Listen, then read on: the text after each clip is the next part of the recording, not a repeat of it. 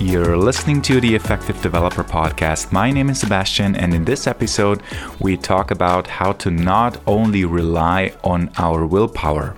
This sounds a little bit weird in the beginning, and um, this idea is based on a book, Willpower Doesn't Work by Benjamin Hardy, which means that willpower alone only helps us so much. So, for example, if I think of a thing that I want to do or something that I want to do less, for example, spend less time on social media, be more active, run every day, do this and this, be more productive, then this thought alone is very helpful. But willpower is more like a muscle or an energy level, where, especially in the beginning of the day, we have a lot of willpower and then well, over time in the day, it just gets less and less. And then at the end, it just becomes easier to default to the habits that we do all the time. For example, opening up our social media apps, checking Slack, checking email, and all of these things that might drag us down or might shrink our productivity.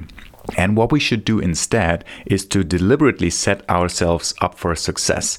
For example, to acknowledge that this is the case, that we always spend a time on social media when we open up our phone. It's almost like magic that automatically, you know, we select these specific apps and opening up our timelines to make a deliberate effort to either deinstall um, these apps or lock ourselves out of specific platforms or maybe even resort the applications in our phone so that at least we have to think like oh yes that's right i didn't i wanted to reduce it and the same is true for all of the things that we use in our computer. So, for example, uh, for Slack email programs, you can even set yourself a reminder or use some automation that triggers some warning message hey, you actually wanted to use this less.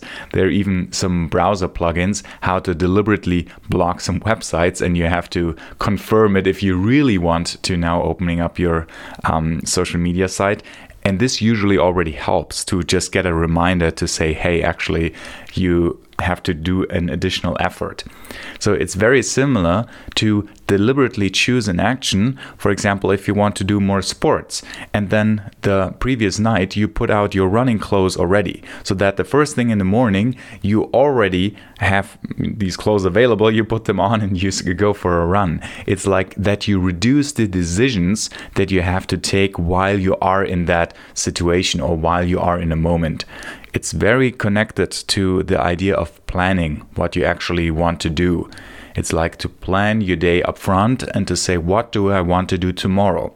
And if you already have a plan and like a list of the things that you actually want to do or that you actually should do, then it's so much easier to just follow it compared to if you are in that situation where then you're like, oh, what I want to do, and then just out of habit, you opening up your social media uh, sites again or default to these habits that you want to do less of. So, this is connected to many things that we do in our day just out of habit, and maybe a lot of these or some of these can be improved.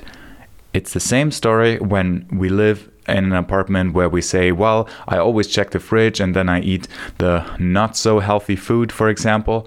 Well, that is also sim- a similar example. You actually can set yourself up for success by not even buying these things in the first place. And then it is actually less of a question of willpower if you have the, the chocolate laying there, so to say, and you have to force yourself not to eat the chocolate. Well, it's actually so much easier if there's no chocolate there at all because then you don't even think of it. Then it's not even an effort. In the same way, when you have your social media app or your timeline and your website, and then if you're logged out of Twitter or Facebook or whatever you use, then you would have to make that additional effort. And then you're like, oh, never mind. It's actually not that important. I don't actually want to do it. And these short barriers can help you a lot by making a deliberate effort up front to well set yourself up for success what you actually want to achieve and then say how can i help my future self to just achieve that easier such as preparing the running clothes up front, not even buying the food that you don't want to eat, logging yourself out of these sites or deinstalling the app and all of that stuff. Where then, once you are in the moment, you're kind of like forcing yourself into that direction that you want to go. I hope that was helpful. Thanks a lot for listening.